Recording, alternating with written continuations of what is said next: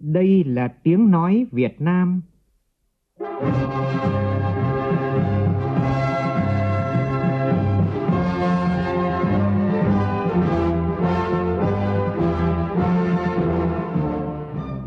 là tiếng nói Việt Nam, phát thanh từ Hà Nội, thủ đô nước Cộng hòa xã hội chủ nghĩa Việt Nam.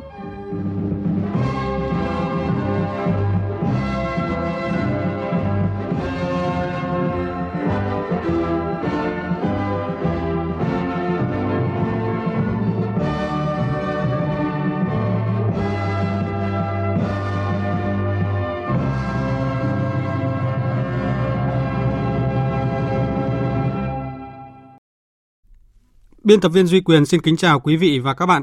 Mời quý vị và các bạn nghe chương trình Thời sự trưa của Đài Tiếng Nói Việt Nam với những nội dung chính sau đây.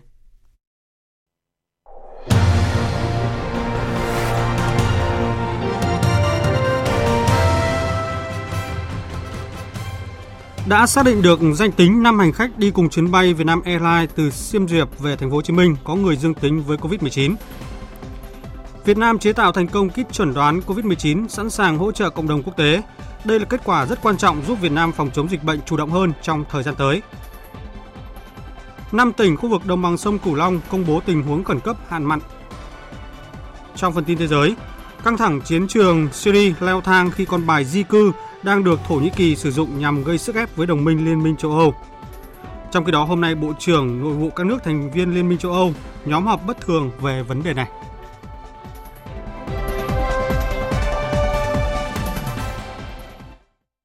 Bây giờ là tin chi tiết.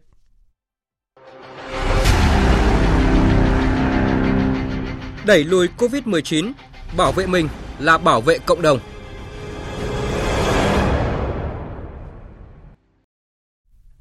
Thưa quý vị và các bạn, ngay sau khi nhận được thông tin từ Nhật Bản về ca nhiễm COVID-19, các ngành chức năng của thành phố Hồ Chí Minh đã lập tức thực hiện xác minh danh tính 5 hành khách nhập cảnh vào Việt Nam trên chuyến bay VN814. Tin cụ thể như sau. Dạng sáng nay, các đơn vị đã xác minh được một hành khách người Việt Nam. Hành khách này được đưa vào khu cách ly tập trung, trong khi người nhà thực hiện cách ly tại nhà.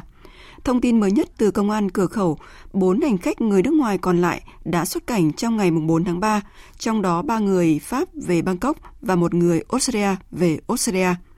Được biết, hành khách mang quốc tịch Nhật Bản được phát hiện dương tính với virus COVID-19 sau khi hạ cánh xuống sân bay Naoyoga, Hành khách này xuất phát từ Siem Reap đến sân bay Tân Sơn Nhất trên chuyến bay VN814 vào tối ngày 3 tháng 3.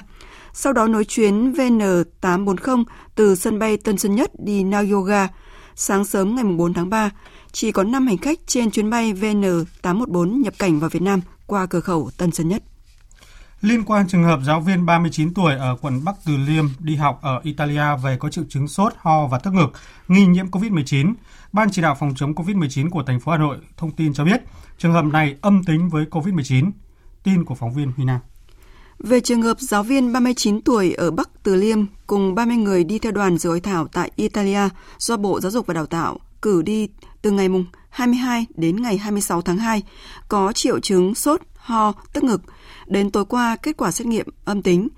Phát biểu tại cuộc họp, Phó Chủ tịch Ủy ban dân thành phố Hà Nội Ngô Văn Quý nhấn mạnh, cách ly vẫn là giải pháp hàng đầu. Các đơn vị đã thực hiện biện pháp cách ly theo đúng chỉ đạo của Trung ương, hướng dẫn của ngành y tế. Ông Ngô Văn Quý cũng yêu cầu Sở Y tế sớm hoàn thiện kịch bản phòng chống dịch ở quy mô các cấp, nếu có trường hợp xảy ra thì có thể sẵn sàng ứng phó.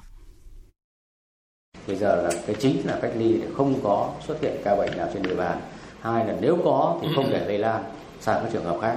Đấy là mục tiêu của chung của cả nước cũng như là của thành phố chúng ta tiếp tục tuyên truyền để nhân dân hiểu và nắm vững cách phòng chống dịch. Theo thông tin từ Sở Y tế, từ đầu mùa dịch đến nay, Hà Nội có 99 ca nghi nhiễm thì đã có 98 ca cho kết quả âm tính. Hiện chỉ có một trường hợp tiếp tục ờ, cách ly theo dõi chặt chẽ. 583 trường hợp đã kết thúc giám sát y tế. Trước diễn biến phức tạp của dịch COVID-19, các sở ngành, quận huyện và thị xã trên địa bàn thành phố đã vào cuộc quyết liệt để phòng chống. Về số lượng người nước ngoài đang có mặt tại Hà Nội, hiện nay thành phố có gần 20.900 người Hàn Quốc, 7.386 người Nhật Bản, 2.382 người Trung Quốc và 295 người Italia. Còn tại tỉnh Quảng Trị thì bác sĩ Đỗ Văn Hùng, Giám đốc Sở Y tế tỉnh Quảng Trị cho biết, một người đi lao động ở xã Vĩnh Long, huyện Vĩnh Linh trở về từ vùng dịch Nhật Bản, hiện đang cách ly tại Bệnh viện chuyên khoa lao và bệnh phổi Quảng Trị đã có kết quả xét nghiệm âm tính với COVID-19. Tin của phóng viên Đình Thiệu tại miền Trung. Trước đó, anh GNC đi lao động ở Aiki, Nhật Bản, nhập cảnh về nước ngày 28 tháng 2 ở sân bay quốc tế Nội Bài, Hà Nội. Sau đó, người này lưu trú tại một khách sạn ở khu vực sân bay Nội Bài. Đến 16 giờ ngày hôm sau thì về đến nhà riêng tại xã Vĩnh Long, huyện Vĩnh Linh, tỉnh Quảng Trị. Một ngày sau, công nhân này bị đau rạch họng, sốt và tự uống thuốc hạ sốt tại nhà. Sau đó đến trung tâm y tế huyện Vĩnh Linh khám bệnh. Các y bác sĩ đã cách ly tạm thời bệnh nhân, tiến hành khử trùng tại đơn vị và nơi bệnh nhân sinh sống. Đến 18 giờ ngày 2 tháng 3, anh này được đưa vào bệnh viện chuyên khoa lao và bệnh phổi tỉnh Quảng Trị để theo dõi và lấy mẫu bệnh phẩm kiểm tra. Thời gian này, cơ quan chức năng cũng lập danh sách theo dõi sức khỏe những người tiếp xúc với bệnh nhân này trong vòng 14 ngày. Bác sĩ Đỗ Văn Hùng, Giám đốc Sở Y tế tỉnh Quảng Trị cho biết, kết quả xét nghiệm từ Viện Pasteur Nha Trang cho thấy mẫu bệnh phẩm người này âm tính virus COVID-19. Trường hợp này chúng tôi phát hiện ra đi từ vùng có dịch và tiếp xúc nhiều tại vùng có dịch có sốt nhẹ và kết quả là gửi đi xét nghiệm tại gần Pasteur Nha Trang âm tính. Hiện tại sức khỏe của trường hợp này không có sốt nữa và nhưng mà không được chủ quan chúng tôi tiến hành cách ly và chúng tôi chuẩn bị sẵn tất cả các phương án để sẵn sàng là cách ly người nghi nhiễm, cách ly những người có tiếp xúc gần với người nghi nhiễm Dự kiến hôm nay Trung tâm điều hành chỉ huy hỗ trợ điều trị dịch COVID-19 sẽ ra mắt. Trung tâm có nhiệm vụ kết nối hỗ trợ các đội phản ứng nhanh với tinh thần, đem chất xám xuống các tuyến huyện. Trung tâm này sẽ tư vấn chuyển giao kỹ thuật và chuyên môn, hướng dẫn thực hiện các chỉ đạo từ Bộ Y tế. Mục tiêu là phân tuyến điều trị hợp lý, phát hiện sớm, điều trị sớm ngay tại địa phương, hạn chế tối đa tình trạng lây lan khi vận chuyển bệnh nhân. Sáng nay tại Hà Nội, Bộ Khoa học và Công nghệ tổ chức họp báo công bố kết quả nghiên cứu chế tạo bộ sinh phẩm real-time RT-PCR One Step phát hiện COVID-19. Kết quả nghiên cứu này là một nội dung thuộc đề tài khoa học công nghệ độc lập cấp quốc gia, được Bộ trưởng Bộ Khoa học và Công nghệ phê duyệt, giao cho Học viện Quân y chủ trì, phối hợp với Công ty Cổ phần Công nghệ Việt Á thực hiện. Phóng viên Tạ Lan thông tin. Bộ sinh phẩm này được sản xuất trên dây chuyền đạt tiêu chuẩn ISO 13485. Qua kiểm định độc lập tại Viện Vệ sinh Dịch tễ Trung ương, bộ kit đạt các tiêu chí độ nhạy, độ đặc hiệu, độ chính xác, độ lặp lại tương đương với bộ sinh phẩm do Mỹ và Tổ chức Y tế Thế giới sản xuất. Theo Thứ trưởng Bộ Khoa học và Công nghệ Phạm Công Tạc, đây là thành công đặc biệt quan trọng, có ý nghĩa vô cùng to lớn trong lúc dịch bệnh đang là mối lo ngại trên toàn thế giới, khẳng định trình độ của các nhà khoa học Việt Nam cũng như sự vào cuộc kịp thời của cả hệ thống chính trị nói chung và Bộ Khoa học Công nghệ nói riêng liên quan đến những về những vấn đề đặt ra từ cuộc sống.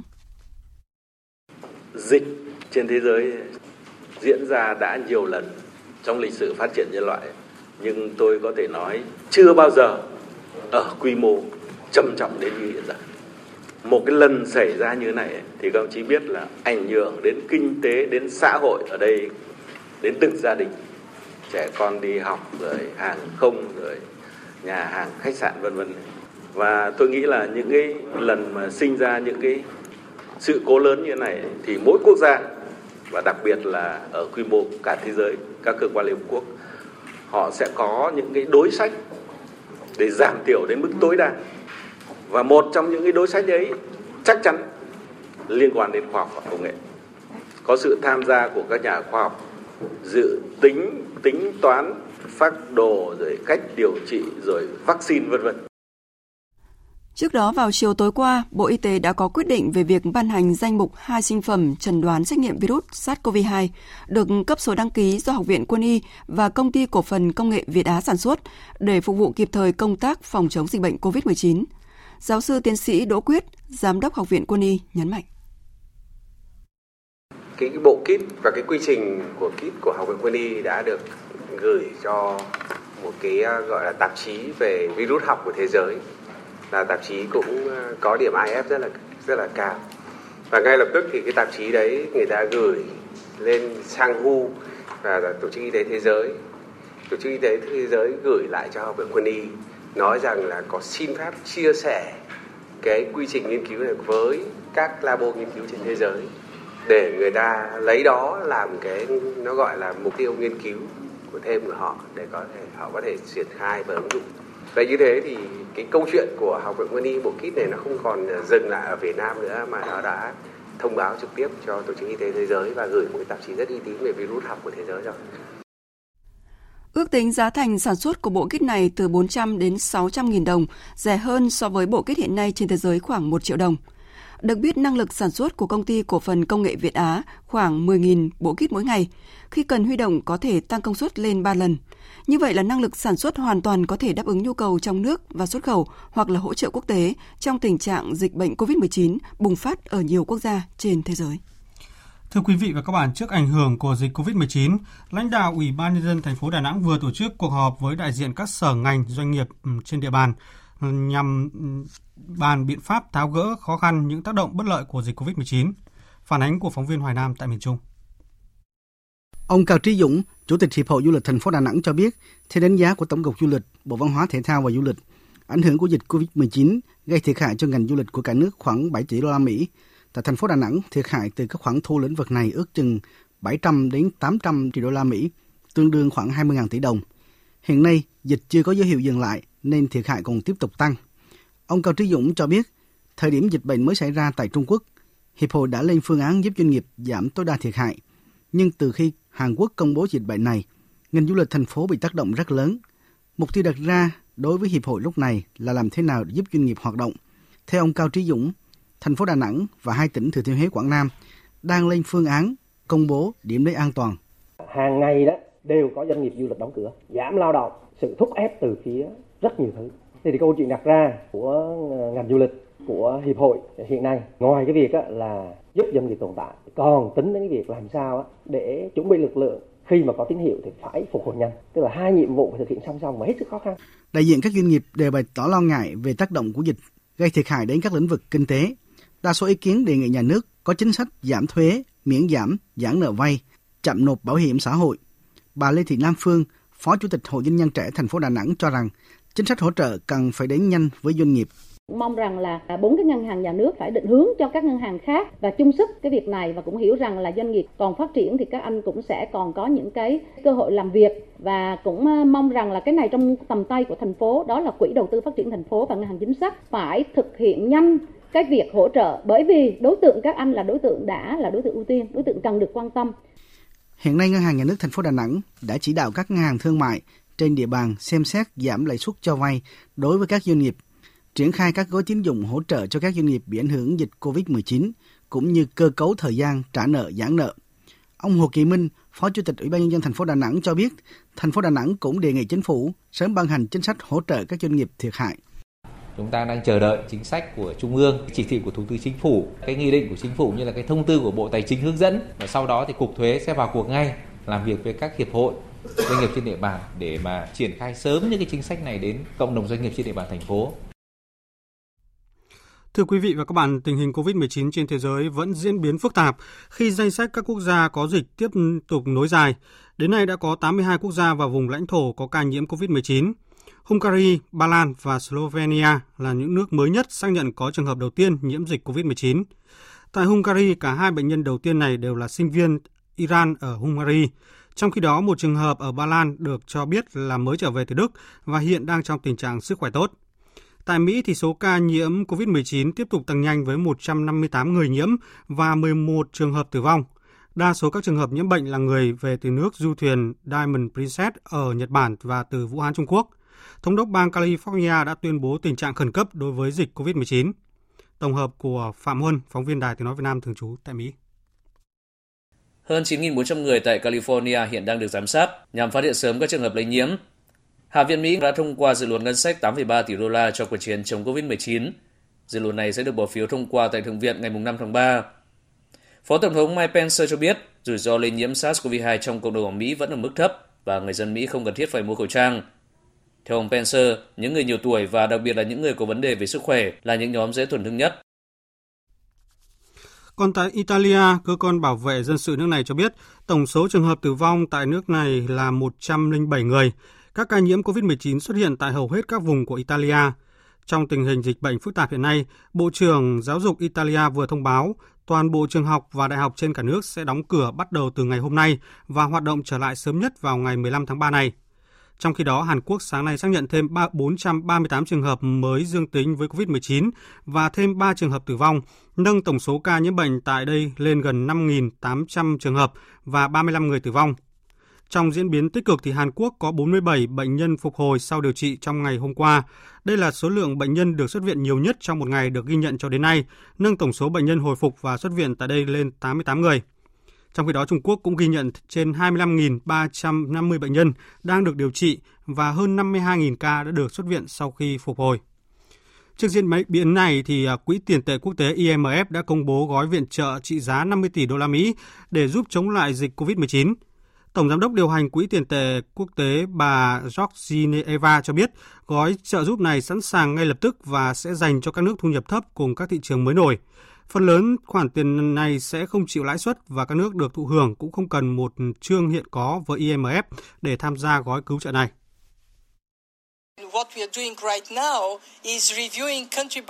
Điều chúng tôi đang làm ngay lúc này đó là xem xét nhu cầu tài chính của từng quốc gia và hợp tác với những nước đó để đảm bảo rằng họ quan tâm tới nguồn lực này. Qua đó, IMF có thể ngay lập tức ứng phó với nhu cầu tài chính của các nước.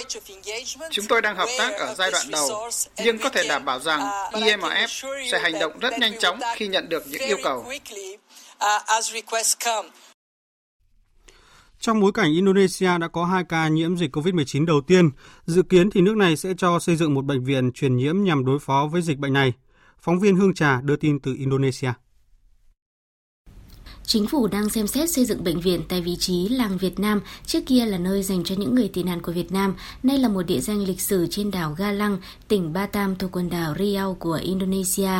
Chỉ huy quân đội Indonesia, nguyên soái Hadi Chajanto giải thích, làng Việt Nam cũ nằm ở vị trí thích hợp cho việc xây dựng bệnh viện truyền nhiễm. Chúng tôi chọn địa điểm này vì từ sân bay trong thành phố Batam đi đến rất gần. Cả máy bay lớn và nhỏ đều có thể hạ cánh tại sân bay này. Từ trung tâm thành phố Batam đến địa danh này chỉ hơn một giờ đồng hồ. Cơ sở vật chất tại đây đã đầy đủ nước sạch, điện và cả các cơ sở y tế. Dự kiến chúng tôi sẽ xây dựng 50 phòng cách ly, có sức chứa 1.000 bệnh nhân tại đây. Trước đó, Tổng thống Indonesia Joko Widodo khẳng định Indonesia đã chuẩn bị hơn 100 bệnh viện trên nhiều tỉnh có khả năng đối phó với dịch COVID-19, song vẫn cần thiết có một bệnh viện đặc biệt chuyên xử lý dịch này. Thời sự VOV, nhanh, tin cậy, hấp dẫn.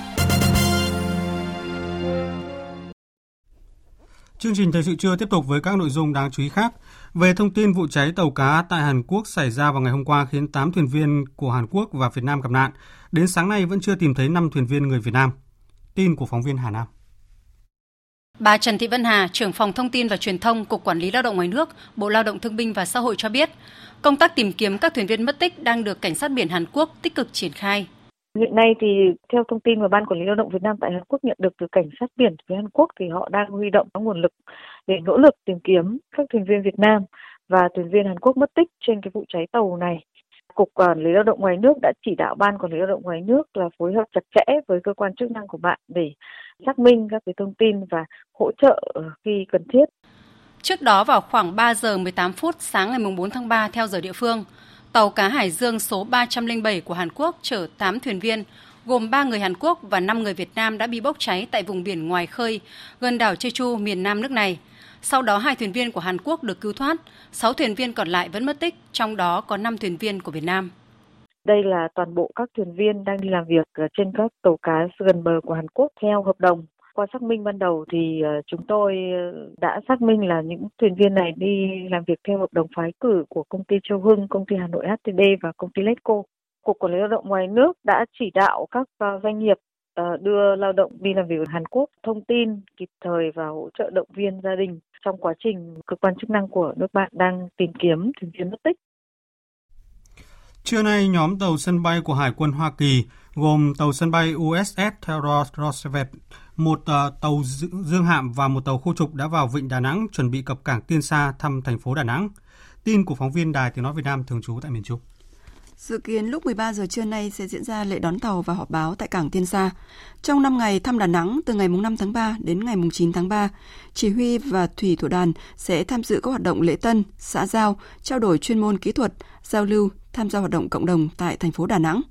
Chuyến thăm của tàu sân bay cùng tuần dương hạm USS Bunker Hill sẽ diễn ra từ ngày 5 tháng 3 đến ngày 9 tháng 3 với các hoạt động bên lề như thăm vùng ba hải quân, chào xã giao, lãnh đạo thành phố Đà Nẵng và thăm các cơ sở bảo trợ xã hội, giao lưu văn hóa thể thao. Đây là một trong những hoạt động kỷ niệm 25 năm ngày thiết lập quan hệ ngoại giao Việt Nam-Hoa Kỳ. Bộ trưởng Bộ Công Thương Trần Tuấn Anh vừa yêu cầu các đơn vị trực thuộc Bộ gấp rút hoàn tất công tác chuẩn bị, hoàn thiện hồ sơ để trình Hiệp định Thương mại Tự do Việt Nam Liên minh châu Âu EVFTA tại kỳ họp Quốc hội tới, đồng thời triển khai hoàn thiện ngay chương trình hành động nhằm đảm bảo thực thi có hiệu quả hiệp định này khi có hiệu lực. Bộ trưởng Trần Tuấn Anh cho biết. Chúng tôi tập trung vào mấy cái nhóm nhiệm vụ. Thứ nhất như nhiệm vụ để phục vụ cho một cái quy trình pháp lý của chúng ta trong cái phê chuẩn hiệp định thì cái hồ sơ pháp lý cần phải được tiếp tục hoàn tất để đảm bảo tiến độ thời gian cho tất cả các cơ quan chức năng đều có đủ điều kiện để mà trình và có được sự phê chuẩn cần thiết kịp thời. Nhiệm vụ lớn thứ hai của chúng tôi đó là phải khẩn trương hoàn thiện cái chương trình hành động mà trên cơ sở là phải phân tích đánh giá và rút kinh nghiệm từ tất cả những cái chương trình hành động của các cái khu vực hội nhập trước, đặc biệt là những cái tồn tại bất cập từ những cái cái kế hoạch hành động cũ và những cái khung khổ hội nhập cũ mà chúng ta đã vấp phải trong những thời gian vừa qua Tôi nói ví dụ như vì hiệp định là bắt đầu có hiệu lực từ ngày 1 tháng 7 nên một số cơ quan quản lý nhà nước của chúng ta phải tập trung ngay là sửa đổi pháp luật để cho đảm bảo độ tương thích bởi vì hiệp định bắt đầu có hiệu lực từ mùng 1 tháng 7. Nhưng vấn đề thứ ba đó là thực hiện những cái nội dung trong chương trình hành động thì có rất nhiều công việc mà cần phải phổ biến, tuyên truyền, cung cấp thông tin đầy đủ cho cộng đồng doanh nghiệp, cho người dân cũng như là các cơ quan chức năng, đặc biệt là các cơ quan quản lý nhà nước ở các cấp ở địa phương, rồi thì các tổ chức trong hệ thống chính trị. Và vì vậy thì cái rút kinh nghiệm và tổ chức làm sao cái chương trình truyền thông thông tin và chương trình phổ biến pháp luật phải kịp thời và đầy đủ. Và cái cuối cùng là cái việc phối hợp cùng với Liên minh châu Âu để làm các thủ tục đối ngoại. Thì đây cũng là cái nhiệm vụ mà chúng tôi đã phải triển khai ngay từ bây giờ trong cái việc tổ chức xây dựng các cái nhóm tư vấn trong nước, cũng như là phối hợp với Liên minh châu Âu để thông qua những cái chương trình hành động của chính phủ Việt Nam. Vì đây là những cái nền tảng rất quan trọng mà Liên minh châu Âu đã thống nhất với chúng ta trong cái quá trình đàm phán và ký kết. Và vì vậy thì những công việc này sẽ được triển khai ngay từ bây giờ cũng như là trong thời gian tới một cách rất gấp rút. Sáng nay tại thành phố Pleiku, Bộ trưởng Bộ Tài chính Đinh Tiến Dũng cùng đoàn công tác đã có buổi làm việc với tỉnh Gia Lai về tình hình thực hiện nhiệm vụ tài chính ngân sách nhà nước năm 2019-2020 và công tác chống buôn lậu gian lận thương mại, hàng giả, hàng nhái tại địa phương. Phóng viên Nguyễn Thảo đưa tin. Năm 2019, tỉnh Gia Lai hoàn thành 20 trong tổng số 21 tiêu chí do Hội đồng Nhân dân tỉnh giao. Tổng sản phẩm trong nước tăng hơn 8%, bình quân thu nhập đầu người đạt 49,8 triệu đồng. Năm 2019, tổng thu ngân sách trong tỉnh là 4.556 tỷ đồng, đạt 101,2% so với dự toán Trung ương giao, hụt thu 511 tỷ đồng so với tiêu chí Hội đồng Nhân dân tỉnh giao. Có 30 dự án đi vào hoạt động với tổng số vốn 3.400 tỷ đồng, Lãnh đạo tỉnh Gia Lai đề nghị Bộ Tài chính bổ sung vốn đối với một số dự án công tại địa phương, đồng thời hỗ trợ kinh phí thực hiện đại hội đảng các cấp, kinh phí khám chữa bệnh bảo hiểm y tế, phòng chống dịch COVID, khôi phục sản xuất do hạn hán. Tại buổi làm việc, Bộ trưởng Bộ Tài chính Đinh Tiến Dũng đề nghị tỉnh thực hiện nghiêm túc chủ trương tinh giản biên chế tại các đơn vị thuế, kho bạc nhà nước, hải quan, đồng thời làm tốt công tác điều hành, quản lý ngân sách. Cái điều hành quản lý ngân sách thì, thì mình hết sức là thận trọng cần thiết phải điều chỉnh lại các cái tiến độ các chương trình các dự án là phải điều chỉnh. Chứ mình không trông chờ được giai đoạn hiện nay. Tăng cường cái kiểm tra kiểm soát. Cái việc quản lý thu quản lý chi. Thu thì chúng tôi có chỉ đạo rồi. Tránh cái thất thoát tránh cái lãng phí. Rồi cái sử dụng dự phòng sử dụng dự trữ để phòng chống dịch thì mình cũng phải làm đúng theo quy định. Đối với các kiến nghị tài chính của địa phương, Bộ trưởng Đinh Tiến Dũng cơ bản đồng tình và cho biết trong thời gian tới, Bộ sẽ tổng hợp báo cáo trình Thủ tướng Chính phủ. Thưa quý vị, rút ngắn 6 ngày xả nước trong tổng số 18 ngày sau 3 đợt xả nước, qua đó tiết kiệm 1,74 tỷ mét khối nước dành cho phát điện và phục vụ nước cho sinh hoạt vào mùa khô, là thông tin được đưa ra tại hội nghị tổng kết công tác lấy nước gieo cấy lúa vụ đông xuân 2019-2020, khu vực Trung Du và Đồng bằng Bắc Bộ, do Bộ Nông nghiệp và Phát triển Nông thôn tổ chức sáng nay tại Hà Nội. Phóng viên Minh Long phản ánh. Theo nhận định chung, vụ đông xuân 2019-2020 khu vực Trung Du và Đồng bằng Bắc Bộ là năm lấy nước khó khăn nhất trong vòng 30 năm trở lại đây do lượng mưa, dòng chảy, tổng dung tích trữ của các hồ chứa thủy điện ở thượng nguồn thiếu hụt nghiêm trọng. chỉ đạt khoảng 60% dung tích thiết kế. Lòng dẫn sông Hồng tiếp tục bị sói sâu, ảnh hưởng không nhỏ đến việc đảm bảo mực nước tại hạ du, cũng như tập quán làm đất khác nhau, dẫn đến nhu cầu nước giữa các địa phương không thống nhất về thời gian, khiến khó khăn trong việc đưa và dẫn nước. Tuy nhiên, nhờ chủ động xây dựng phương án, quyết liệt trong chỉ đạo và linh hoạt trong điều hành, cùng nỗ lực của các địa phương cùng nông dân trong việc lấy nước đổ ải, nên đến nay toàn bộ diện tích 531.200 ha lúa đông xuân khu vực Trung Du và Đồng bằng Bắc Bộ đã đủ nước gieo cấy. Theo Bộ Nông nghiệp và Phát triển nông thôn, sản xuất nông nghiệp ứng phó với mực nước sông Hồng hạ thấp do biến đổi dòng chảy. Bộ đang kiến nghị Thủ tướng Chính phủ chỉ đạo các bộ ngành và địa phương có liên quan tiếp tục tạm dừng việc cấp phép mới khai thác cát và quản lý chặt chẽ tình trạng khai thác cát trái phép lòng sông thuộc lưu vực sông Hồng, sông Thái Bình để khắc phục việc hạ thấp, biến đổi lòng dẫn. Trong bối cảnh khó khăn về nguồn nước phục vụ sản xuất nông nghiệp, tinh thần chung là tận dụng tối đa nguồn nước tại chỗ. Từng địa phương phải giả soát về tái cơ cấu nông nghiệp, đồng thời giả soát lại thiết chế các công trình thủy lợi để đánh giá, có phương án đầu tư sửa chữa nâng cấp và hiện đại hóa để phù hợp với tình hình mới.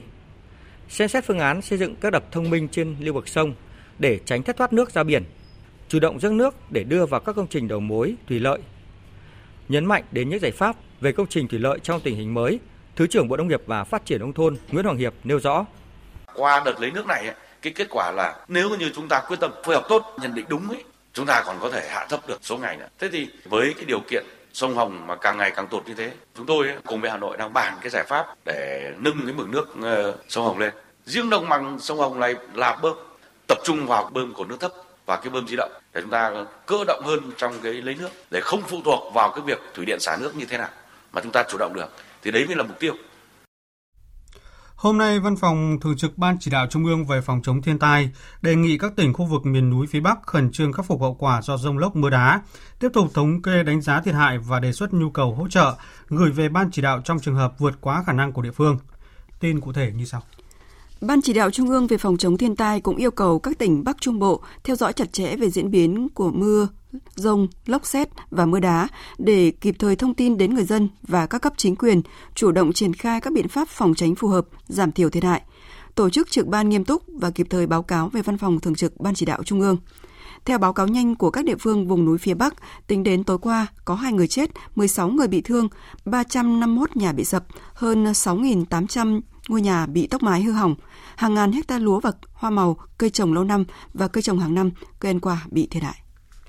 Phó Thủ tướng Trịnh Đình Dũng vừa yêu cầu Ủy ban Nhân dân tỉnh Cà Mau kiểm tra chỉ đạo giải quyết sự cố sụt lún công trình trên tuyến đê biển Tây thuộc huyện Trần Văn Thời. Tháng trước, tuyến đê, đê biển Tây đoạn đi qua ấp Kinh Hòn, xã Khánh Bình Tây đã liên tiếp sụt lún khiến hàng chục mét đường bê tông bị hư hỏng, độ sụt sâu từ 1,8 đến 2 mét. Nguyên nhân ban đầu được xác định là do khô hạn nên mực nước trong các con kênh hạ xuống thấp, gây áp lực lên thân đê và dẫn đến sự cố nêu trên. Tỉnh Cà Mau cần khẩn trương khắc phục, bảo đảm an toàn tính mạng, tài sản của nhân dân và nhà nước, báo cáo Thủ tướng Chính phủ kết quả xử lý trước ngày 15 tháng 4 tới. Thưa quý vị, trong diễn biến liên quan đến hạn mặn thì đến nay đã có 5 tỉnh Kiên Giang, Bến Tre, Tiền Giang, Cà Mau và Long An công bố tình huống khẩn cấp về hạn mặn. Dù các địa phương đã rút kinh nghiệm từ những đợt hạn mặn trước đây nhưng vẫn không thể tránh được thiệt hại. Và để hạn chế thấp nhất thiệt hại về hạn mặn, nhiều tỉnh vùng đồng bằng sông Cửu Long đã đưa ra giải pháp đắp đập ngang kênh, rạch để ngăn chặn chữ ngọt với hy vọng tích trữ nước ngọt phục vụ sản xuất sinh hoạt cho người dân trong thời điểm hạn mặn đang diễn ra khốc liệt. Tuy nhiên do nước mặn xâm nhập sâu và bất thường, việc khép kín các công trình này chậm nên cống đập ngăn mặn đã trở thành công trình chữ mặn không phát huy hiệu quả. Phóng viên Nhật Trường phản ánh thực trạng này tại tỉnh Tiền Giang và Bến Tre. Ngày 20 tháng 2, tỉnh Tiền Giang tổ chức hợp long đập thép ngăn mặn trữ ngọt tại kênh Nguyễn Tấn Thành, xã Bình Đức, sông Thuận, huyện Châu Thành. Sau khi hợp long, nước mặn bên trong cống đập này ở mức hơn 2 phần nghìn nên người dân không thể sử dụng trong sinh hoạt và sản xuất. Nguyên nhân chính là do công trình đắp đập thi công trong điều kiện nước mặn ở mức cao. Sau khi khép kín, nhiều xà lan còn bơm cát truyền vào bên trong làm một lượng nước mặn tràn ra kênh Nguyễn Tấn Thành. Ngoài nguồn kinh phí hơn 11 tỷ đồng để xây dựng đập thép, tỉnh Tiền Giang còn phải tốn kém nguồn kinh phí khá lớn để bơm tháo lượng nước mặn này ra, hy vọng cải thiện nguồn nước bên trong đập ngăn mặn nhằm phục vụ cho khoảng 800.000 người dân đang thiếu nước sinh hoạt. Ông Nguyễn Văn Hai, người dân xã Long Hưng, huyện Châu Thành, tỉnh Tiền Giang bức xúc. nước đồng đập này giờ đang mặn không xài được không tưới cây được mà. Giờ là coi như đài tiền thanh à, của xã Long Hưng ngày hôm qua báo là độ mặn là 2.3 giao thông thì nó ngang ngang rồi đâu còn à, chạy nữa. Giờ nước cải thiện như thế nào? Nước ngọt thì giờ đó là bó tay rồi không tưới, tưới tiêu được còn tại tỉnh Bến Tre cũng đầu tư nguồn kinh phí khoảng 20 tỷ đồng để đắp hai đập tạm trên sông Ba Lai thuộc địa bàn thị trấn Châu Thành và xã Tân Phú, huyện Châu Thành. Tuy nhiên do nước mặn xâm nhập vào sông Ba Lai quá nhanh, trong khi đó các công trình này thi công với thời gian dài nên nước bên trong đập tạm hiện vẫn ở mức hơn 3 phần nghìn. Ông Nguyễn Hữu Thiết, trưởng phòng nông nghiệp phát triển nông thôn huyện Châu Thành cho biết đập tạm chỉ phát huy hiệu quả khi hoàn thành trong thời điểm nước ngọt mới trữ ngọt, còn công trình này hợp long khi nước đã mặn thì không hiệu quả. Cái đập tạm đắp sớm để còn nước ngọt để em giữ thì nó mới là hiệu quả chứ còn anh đắp đập tạm mà khi cả địa bàn đều mặn thì cái đập tạm không có phát tác dụng được bởi vì anh đắp đập để anh giữ nước ngọt lại nhưng mà anh không còn nước ngọt để anh giữ thì nó đâu hiệu quả gì Hiện nay các ngành chức năng tỉnh Tiền Giang và Bến Tre đang tích cực thực hiện một số giải pháp để cải thiện nguồn nước bên trong đập ngăn mặn, chủ động đón nguồn nước ngọt từ sông Mê Công tràn về.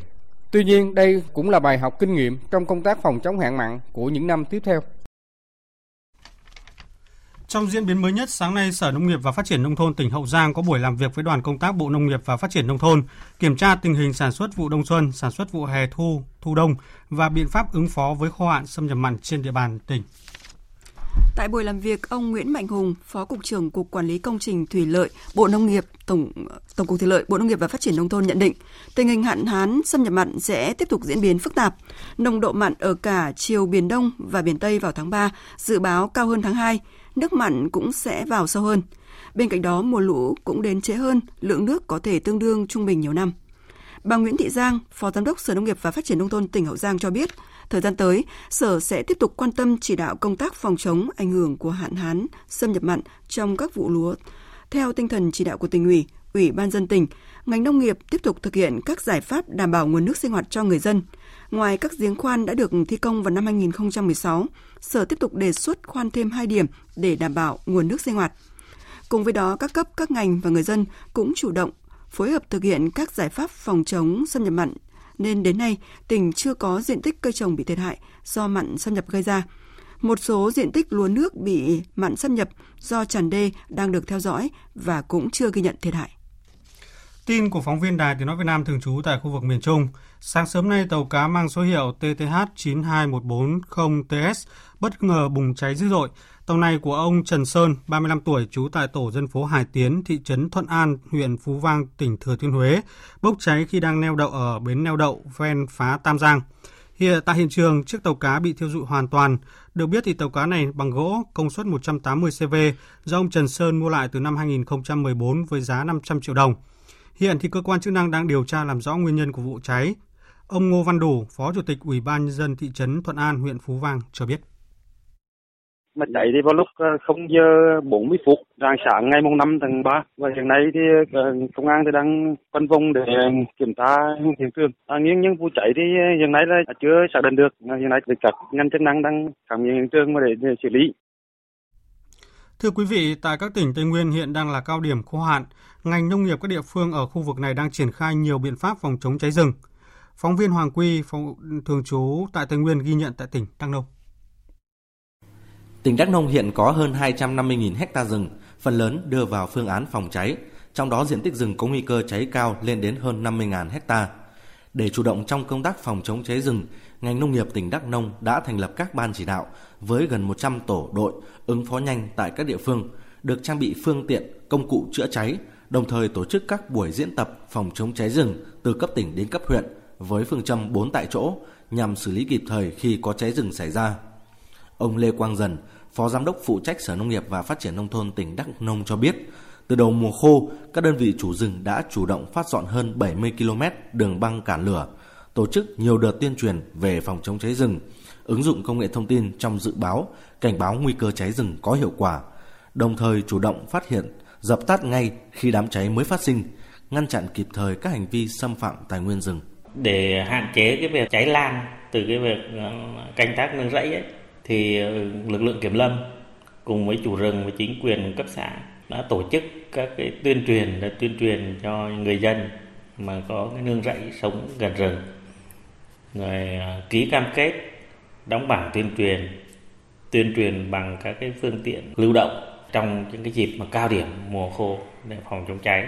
Trong đấy cái rất là lưu ý bà con là phải làm cái ranh giảm vật liệu cháy giữa cái khu vực mà rẫy mà tiếp xúc với những cái rừng có nguy cơ cháy. Tiếp theo chương trình thời sự trưa nay là một số thông tin thời tiết đáng chú ý. Theo dự báo, ngày và đêm hôm nay, khối không khí lạnh tiếp tục ảnh hưởng đến các nơi khác ở Trung Trung Bộ. Do ảnh hưởng của không khí lạnh, ở Bắc Bộ sáng nay có mưa, Bắc và Trung Trung Bộ có mưa rào và rông, cục bộ có mưa vừa mưa to. Nền nhiệt cao nhất ngày hôm nay từ 18 đến 20 độ, vùng núi cao có nơi dưới 17 độ. Tuy vậy, các chuyên gia khí tượng thủy văn cho biết là đợt rét này không quá mạnh. Từ ngày mai, nhiệt độ ở Bắc Bộ và Bắc Trung Bộ sẽ có xu hướng tăng dần mỗi ngày khoảng 2 đến 3 độ. Thậm chí đến cuối tuần trời còn có nắng khá oi bức. Ở Nam Trung Bộ và Tây Nguyên, thời tiết ít biến động, chỉ có mưa rào rải rác, nhiệt độ vẫn trong khoảng 28 đến 30 độ, khá dễ chịu. Nam Bộ tiếp tục là nơi có nắng mạnh, không mưa, nhiệt độ cao nhất có nơi 35 độ. Tình trạng khô hạn vẫn tiếp diễn, đặc biệt là khu vực đồng bằng sông Cửu Long.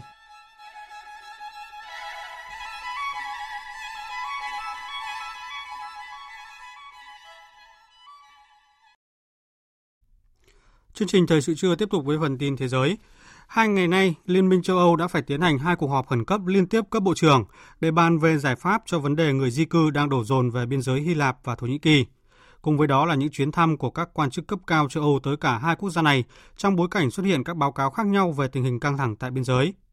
Tổng hợp của biên tập viên Đình Nam. Tại cuộc họp, đa số các bộ trưởng nội vụ EU mong muốn thỏa thuận về người di cư giữa EU và Thổ Nhĩ Kỳ năm 2016 phải được giữ vững. Các bộ trưởng nội vụ EU kêu gọi bảo vệ vững chắc an ninh biên giới Hy Lạp Thổ Nhĩ Kỳ, thậm chí phương án cuối cùng có thể là bảo vệ cả biên giới phía ngoài của châu Âu. Dự kiến trong ngày hôm nay và ngày mai, ngoại trưởng các nước EU cũng sẽ nhóm họp để bàn thêm về vấn đề này. Các cuộc họp cấp bộ trưởng của EU diễn ra cùng thời điểm các quan chức cấp cao của khối này tới thăm Hy Lạp và Thổ Nhĩ Kỳ. Hôm qua, cao ủy phụ trách chính sách đối ngoại và an ninh của EU, ông Joseph Borrell, đã có cuộc gặp với Tổng thống Thổ Nhĩ Kỳ Tayyip Erdogan tại thủ đô Ankara. Phát biểu trước báo giới sau cuộc gặp, ông Borrell đã đưa ra những đánh giá có phần lạc quan.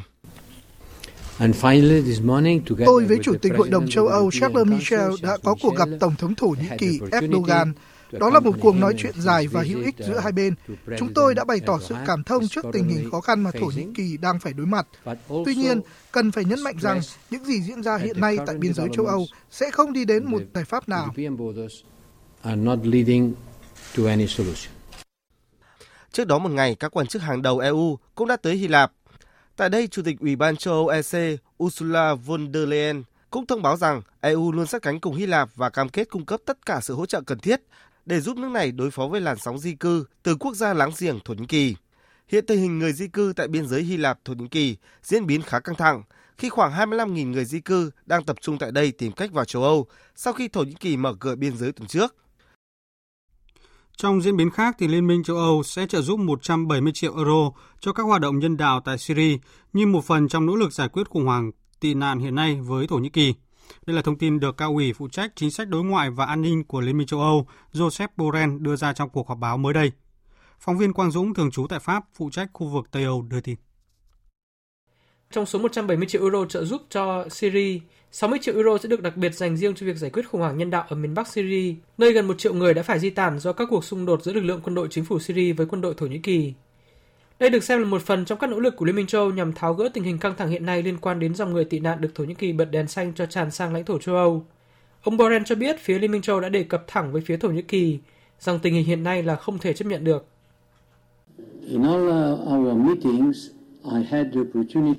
Trong tất cả các cuộc gặp, tôi đã bày tỏ sự thông hiểu của EU với các khó khăn mà Thổ Nhĩ Kỳ đang phải đối mặt, nhưng tôi cũng muốn nhấn mạnh rằng những gì đang diễn ra hiện nay tại biên giới giữa Thổ Nhĩ Kỳ với châu Âu sẽ không dẫn đến bất cứ một giải pháp nào. Liên minh châu Âu hiện nay đang phải đối mặt với một nguy cơ khủng hoảng tị nạn mới khi từ thứ Sáu tuần trước, Tổng thống Thổ Nhĩ Kỳ ông Erdogan quyết định mở cửa biên giới phía Tây của nước này, khiến hàng chục nghìn người tị nạn đổ về châu Âu qua lãnh thổ Hy Lạp. Diễn biến này khiến châu buộc phải chi khẩn cấp hơn 700 triệu euro nhằm giúp chính phủ Hy Lạp đối phó khủng hoảng. Các nhà lãnh đạo Liên minh châu Âu cũng đồng thời kêu gọi Thổ Nhĩ Kỳ chấm dứt việc dùng người tị nạn để làm con tim gây sức ép với châu Âu. Trong một động thái có phần bất ngờ, cựu thị trưởng thành phố New York ông Michael Bloomberg vừa chính thức từ bỏ cuộc đua giành suất đề cử chính thức của Đảng Dân Chủ cho cuộc bầu cử Tổng thống Mỹ vào tháng 11 năm nay. Tin cho biết. Cựu thị trường thành phố New York Bloomberg ngay lập tức đã chuyển sang ủng hộ cựu Phó Tổng thống Joe Biden. Quyết định của tỷ phú Bloomberg được cho là bắt nguồn từ màn trình diễn đáng thất vọng trong ngày bầu cử siêu thứ ba, ngày 3 tháng 3, mặc dù ông này đã chi tới hơn 500 triệu đô la quảng cáo trong chiến dịch vận động tranh cử của mình. Trong diễn biến này, Tổng thống Mỹ Donald Trump đã hoan nghênh sự trở lại không thể tin được của ông Joe Biden trong cuộc đua giành tấm vé trở thành ứng cử viên của Đảng Dân Chủ ra tranh cử Tổng thống trong cuộc bầu cử năm nay.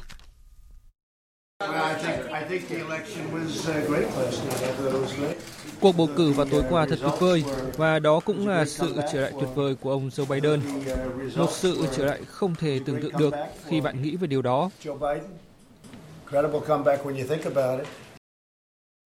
Nếu ông Joe Biden được chọn là ứng cử viên tổng thống chính thức của Đảng Dân Chủ, cả hai sẽ phải cạnh tranh tại các tiểu bang Trung Đông Bắc, được xem là vùng vành đai công nghiệp, và Trung Tây, nơi mà ông Donald Trump đã giành chiến thắng trước phe Dân Chủ bằng cách tập trung khai thác vấn đề khó khăn kinh tế tại bang này. Trong diễn biến chính trị mới tại Ukraine, Quốc hội nước này vừa ủng hộ đề xuất của Tổng thống Zelensky phê chuẩn ông Denis Sangam làm thủ tướng mới của nước này. Phóng viên Anh Tú, thường trú tại Liên bang Nga, thông tin chi tiết.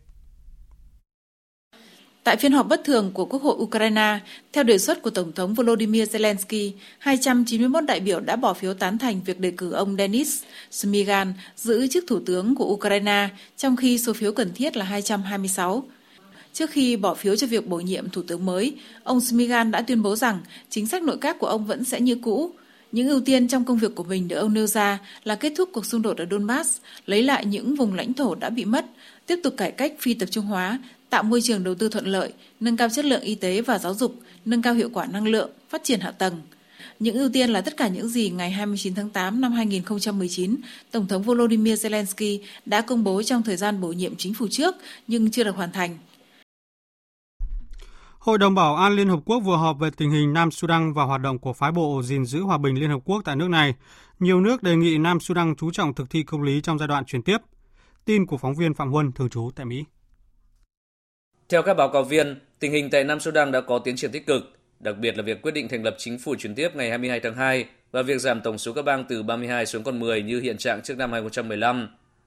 Điều này thể hiện sự thỏa hiệp, cam kết chính trị và quyết tâm hành động vì lợi ích đất nước của các lãnh đạo Nam Sudan. Tuy nhiên, xung đột và bạo lực, đặc biệt là bạo lực tình dục đối với phụ nữ và trẻ em gái vẫn tiếp diễn. Nhiều nước đề nghị trong thời gian tới, Nam Sudan cần chú trọng thực thi công lý trong giai đoạn chuyển tiếp, chống tham nhũng và xây dựng hệ thống tài chính minh bạch, bảo đảm các quyền tự do và sự tham gia của các thành phần xã hội trong quá trình thể thiết đất nước, đặc biệt là sự tham gia của phụ nữ. Đại sứ Đặng Đình Quý, trưởng với đoàn Việt Nam tại Liên Hợp Quốc đánh giá cao việc thành lập chính phủ chuyển tiếp và cho rằng nếu giữ quyết tâm chính trị này, các lãnh đạo Nam Sudan có thể giải quyết được các vấn đề còn tồn động.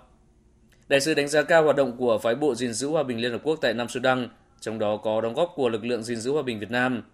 Trong bối cảnh mới, đại sứ kêu gọi Hội đồng Bảo an có đánh giá lại về cơ chế trừng phạt Nam Sudan. Thưa quý vị và các bạn, nhiều thành phố trên khắp thế giới đã tiến hành các lớp học trực tuyến online cho học sinh sinh viên giữa lúc COVID-19 diễn biến phức tạp. Học trực tuyến chưa thể đáp ứng được mọi yêu cầu của một buổi học, nhưng công nghệ hiện đại đã phần nào giúp học sinh bám sát chương trình học và cũng đem lại một số điều thú vị. Biên tập viên Đài Tiếng Nói Việt Nam đề cập nội dung này ngay sau đây. Học sinh phổ thông ở miền Bắc Italia đang cố gắng thích ứng lớp học trên mạng, làm bài tập về nhà hoặc chơi các trò chơi sáng tạo trên mạng nhờ ứng dụng WhatsApp. Các trường học đã duy trì lớp học thông qua ứng dụng các nền tảng và dịch vụ số như Skype, Microsoft Teams hoặc Google Classroom. Nhiều trường học đã có trang web riêng, nhóm chat điện tử hoặc email, cho phép học sinh giáo viên kết nối với nhau. Bộ Giáo dục Italia còn kêu gọi các trường học chia sẻ kinh nghiệm để giúp học sinh thích ứng với các khóa học online và lập trang web riêng hỗ trợ mô hình học tập từ xa. Hầu hết các em ban đầu còn bỡ ngỡ với cách học này nhưng sau vài tuần quen dần. Ở bậc đại học, học online có phần dễ dàng hơn. Tại trường đại học Biococca Milano, giáo sư bộ môn hóa học Lucia Dejra vẫn thực hiện các bài giảng như thường. Giáo sư quay sẵn bài giảng rồi phát trực tiếp trên mạng. Tôi nghĩ chúng tôi đã rất may mắn vì công nghệ hiện nay tuy không thể thay thế hoàn toàn các lớp học thực sự, nhưng phần nào mang tính bổ sung. Trong hoàn cảnh hiện nay, học trực tuyến là công cụ hữu ích cho sinh viên, giảng viên được kết nối và không để lãng phí thời gian. nhỏ tuổi mới học lớp 3 như em Sa Kiệt ở Thượng Hải, Trung Quốc cũng cảm thấy thú vị với các bài học qua mạng. Em bắt đầu quen dần với các bài học sau khi phải nghỉ học ở nhà từ đầu tháng 1, khi nhà chức trách bắt đầu thực hiện các chính sách nghiêm ngặt, hạn chế các hoạt động công cộng trong đó có đóng cửa trường học. Tuy nhiên, Sa Kiệt nói, em vẫn thích các lớp học trên lớp hơn vì có sự tương tác nhiều hơn với các bạn trong lớp. Mẹ em cũng lo ngại thời gian học online phải kéo dài vì lớp học khó có thể khôi phục trước ngày 1 tháng 5. Chị chia sẻ. Sẽ không có ảnh hưởng nhiều đến các cháu nếu bọn trẻ có khóa học trực tuyến chỉ 1 đến 2 tuần. Ban đầu cháu nhà tôi có thể cảm thấy sự tươi mới và đầy năng lượng khi học online, nhưng nếu kéo dài 1 đến 2 tháng thì chúng sẽ dễ dàng bị mất độ tập trung vào bài học. Quý vị và các bạn vừa nghe những thông tin trong nước và thế giới đáng chú ý. Tiếp theo chương trình như thường lệ là trang tin đầu tư tài chính và bản tin thể thao. Trang tin đầu tư tài chính. Thưa quý vị và các bạn, giá vàng trong nước sáng nay đã quay đầu giảm mạnh sau khi có phiên tăng vọt tới hơn 1 triệu đồng một lượng trong ngày hôm qua.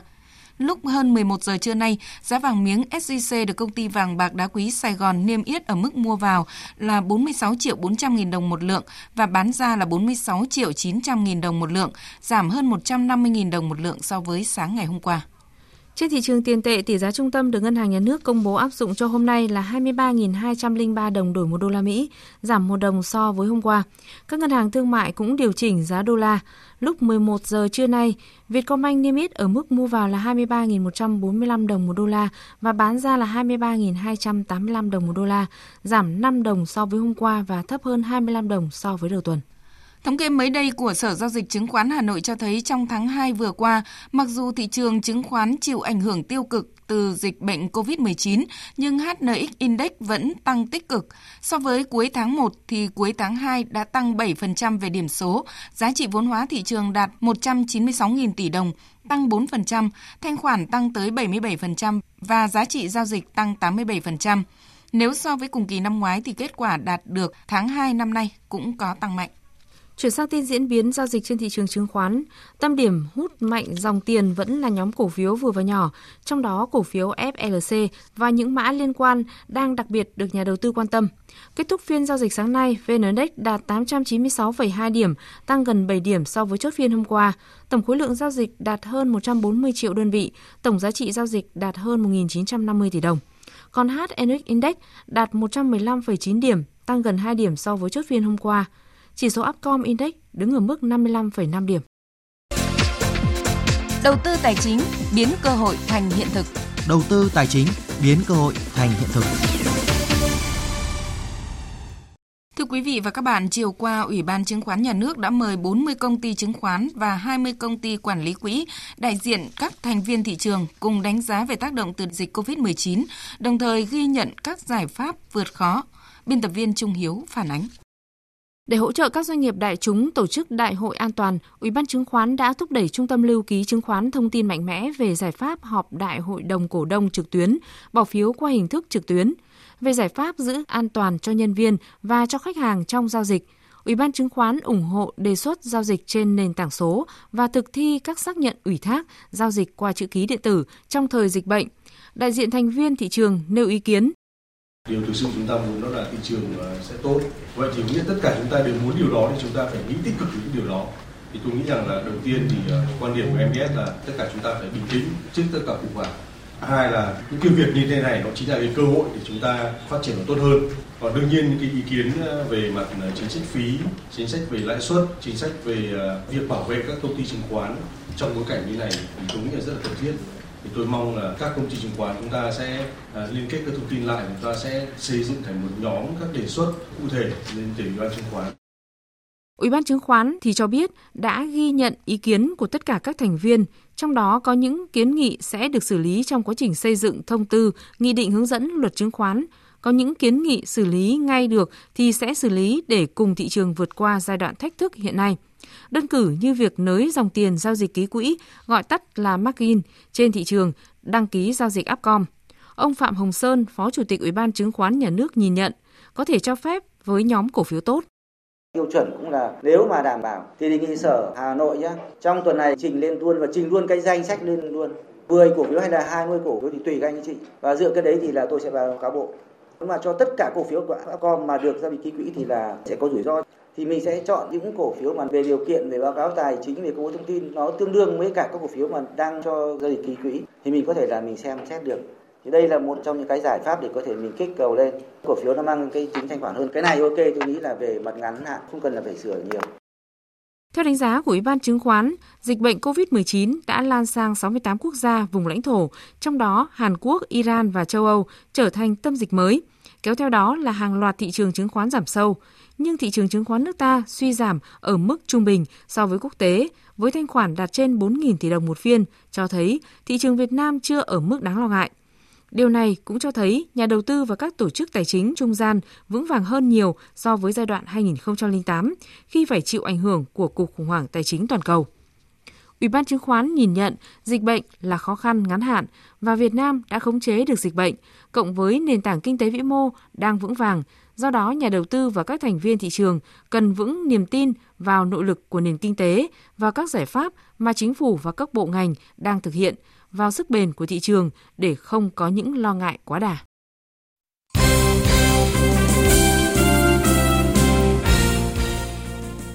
Thưa quý vị và các bạn, 3 ngày sau khi giành siêu cúp quốc gia 2020 với chiến thắng 2-1 trước câu lạc bộ Thành phố Hồ Chí Minh ngay trên sân đối phương, chiều qua câu lạc bộ Hà Nội có buổi tập tại sân hàng đẫy để chuẩn bị cho trận mở màn V-League 2020 gặp Dược Nam Hà Nam Định. Trước buổi tập, huấn luyện viên Chu Đình Nghiêm đã có những chia sẻ với truyền thông, đánh giá về đối thủ ở trận mở màn huấn luyện viên Chu Đình Nghiêm khẳng định Nam Định là đối thủ kỵ dơ của đội bóng thủ đô, dù ở trận đấu lượt về của mùa giải trước, Hà Nội FC đã đánh bại đối thủ với tỷ số 6-1. Này đó là một đối thủ rất khó chơi, đối thủ cự dơ với câu lạc bộ Hà Nội và cái sự bổ sung của bộ Nam Định năm nay có những cái biến chuyển rất lớn mới và các bạn biết rằng câu lạc bộ Nam Định thì cũng vừa vô địch cái giải Viettel mở rộng thì đấy là chắc chắn là, là một cái ẩn số của một giải năm mới. À, năm ngoái khi mà có cái chiến thắng 6-1 đấy cái thứ nhất là cái may mắn và cái thứ hai là khán giả này làm gián đoạn trận đấu đi rất nhiều để là đội Nam Định mất cái sự tập trung thì câu lạc bộ Hà Nội có kết quả tốt còn chắc chắn rằng đến cái trận tới thì cái, cái rất khó khăn Chia sẻ về lực lượng của Hà Nội FC ở trận đấu với Nam Định, huấn luyện viên Chu Đình Nghiêm cho biết. Duy Mạnh thì đứt hoàn toàn chéo trước, tổn thương cái phần sụn trên. Duy Mạnh thì đang chờ để tái khám, khi khám xong thì sẽ sang Singapore để mổ. Cái chấn thương của Duy Mạnh thì là, là chấn thương nặng thì phải cần thời gian rất rất dài, ít nhất là 6 tháng mới có thể quay lại. Chắc chắn rằng cái khả năng ra sân của Đình Trọng sẽ không có. À, bác sĩ Luân đang đưa Đình Trọng lên uh, viện 108 để kiểm tra lại tòa tổng thể xem cái mức độ và cái thời gian hồi phục của Đình Trọng như thế nào thì Ngoài thiếu vắng Duy Mạnh và Đình Trọng, khả năng ra sân của Quang Hải cũng đang để ngỏ. Huấn luyện viên Chu Đình Nghiêm cho biết, dù tiền vệ mang áo số 19 đã hồi phục được 80%, nhưng ông cũng không muốn mạo hiểm đưa cầu thủ này ra sân. Có thể thấy, chưa bước vào mùa giải mới, nhưng Hà Nội FC đã gặp khủng hoảng về hàng phòng ngự. Đây sẽ là một bài toán khó khăn đối với huấn luyện viên Chu Đình Nghiêm và ban huấn luyện.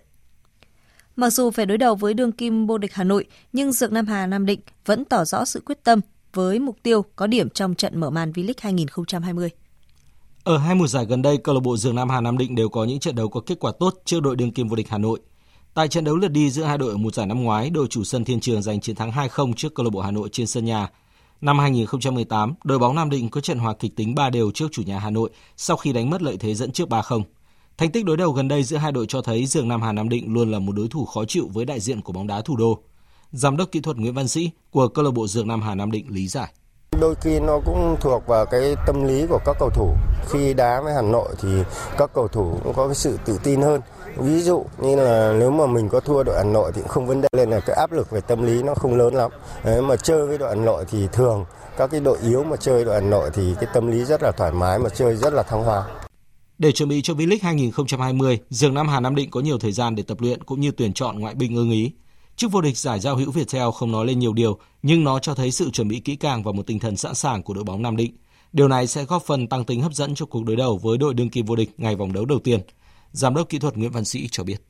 Đội Hà Nội trong khoảng gần 10 năm đây thì luôn luôn người ta có cái sự ổn định về con người, về cầu thủ như là về đầu tư. Luôn luôn là là một đội bóng mạnh nhưng mà chúng tôi cũng đã có những trận đấu rất là gây khó khăn cho cho Hà Nội. Chúng tôi phải phấn đấu từ một điểm trở lên. Sáng nay, đại diện đội tuyển nữ Việt Nam và chủ nhà Australia đã tham dự cuộc họp báo trước trận playoff lượt đi vòng loại thứ ba môn bóng đá nữ khu vực châu Á Olympic Tokyo 2020. Trước đối thủ rất mạnh nhiều lần dự World Cup và đang xếp hạng 7 thế giới, huấn luyện viên Mai Đức Trung cho biết mục tiêu của đội là học hỏi, tránh bị thẻ vàng, bảo toàn lực lượng và hạn chế bàn thua trước khi có những tính toán cho trận lượt về trên sân nhà Cẩm Phả vào ngày 11 tháng 3. Chiều nay, thầy trò huấn luyện viên Mai Đức Trung sẽ có buổi tập làm quen sân thi đấu McDonald Jones tại thành phố Newcastle trong một giờ đồng hồ.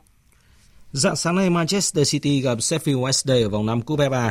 Với đẳng cấp vượt trội, Man City dễ dàng tạo ra thế trận lấn lướt sau tiếng còi khai cuộc, buộc Sheffield Wednesday phải lùi sâu chơi phòng ngự. Đội bóng của Guardiola sử dụng nhiều phương án tấn công nhưng gặp nhiều khó khăn trước hệ thống phòng ngự dày đặc của Sheffield. Phút 53 từ đường truyền của Mendy, Sergio Aguero tung cú ra trận rất nhanh trong vòng cấm. Thủ thành của Sheffield đã chạm tay vào bóng nhưng không thể cứu thua.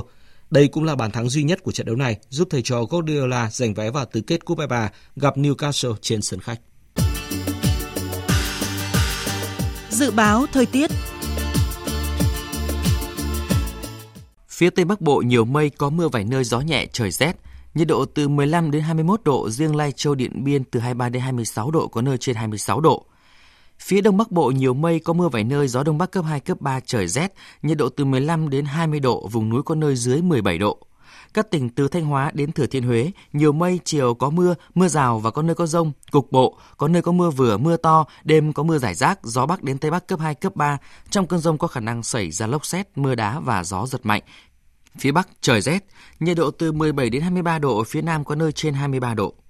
Các tỉnh ven biển từ Đà Nẵng đến Bình Thuận, Phía Bắc nhiều mây, chiều có mưa rào rải rác và có nơi có rông, đêm có mưa rào và rông vài nơi. Phía Nam có mây, có mưa rào và rông vài nơi, gió Đông Bắc cấp 2, cấp 3. Trong cơn rông có khả năng xảy ra lốc xét, mưa đá và gió giật mạnh, nhiệt độ từ 22 đến 30 độ, phía Nam có nơi trên 30 độ. Tây Nguyên có mây, có mưa rào và rông vài nơi, gió Đông Bắc đến Đông cấp 2, cấp 3, nhiệt độ từ 18 đến 33 độ. Nam Bộ có mây ngày nắng, đêm không mưa, gió Đông Bắc đến Đông cấp 2, cấp 3, nhiệt độ từ 23 đến 35 độ. Khu vực Hà Nội, nhiều mây có mưa vài nơi, gió Đông Bắc cấp 2, cấp 3, trời rét, nhiệt độ từ 16 đến 20 độ. Dự báo thời tiết biển, Bắc Vịnh Bắc Bộ, Nam Vịnh Bắc Bộ, vùng biển từ Quảng Trị đến Quảng Ngãi, vùng biển tự giữa Biển Đông, khu vực quần đảo Hoàng Sa thuộc thành phố Đà Nẵng, khu vực Nam Biển Đông, khu vực quần đảo Trường Sa thuộc tỉnh Khánh Hòa, vùng biển từ Bình Định đến Ninh Thuận và vùng biển từ Bình Thuận đến Cà Mau có mưa rải rác, tầm nhìn xa trên 10 km giảm xuống 4 đến 10 km trong mưa, gió Đông Bắc cấp 4, cấp 5. Khu vực Bắc Biển Đông có mưa vài nơi, tầm nhìn xa trên 10 km, gió Đông Bắc cấp 5, riêng phía Đông có lúc cấp 6, giật cấp 7, biển động. Vùng biển từ Cà Mau đến Kiên Giang không mưa, tầm nhìn xa trên 10 km, gió Đông cấp 3, cấp 4. Vịnh Thái Lan không mưa, tầm nhìn xa trên 10 km, gió Đông đến Đông Nam cấp 3, cấp 4. Những thông tin thời tiết vừa rồi đã kết thúc chương trình Thời sự trưa nay của Đài Tiếng Nói Việt Nam. Chương trình hôm nay do các biên tập viên Duy Quyền, Thu Hằng, Nguyễn Hằng, Thu Hòa tổ chức biên soạn và thực hiện, cùng sự tham gia của kỹ thuật viên Đoàn Thanh. Chịu trách nhiệm nội dung Nguyễn Mạnh Thắng. Quý vị và các bạn quan tâm đến các nội dung trong chương trình Thời sự trưa nay có thể nghe lại qua website vv1.vn. Cảm ơn quý vị đã quan tâm lắng nghe. Kính chào và hẹn gặp lại.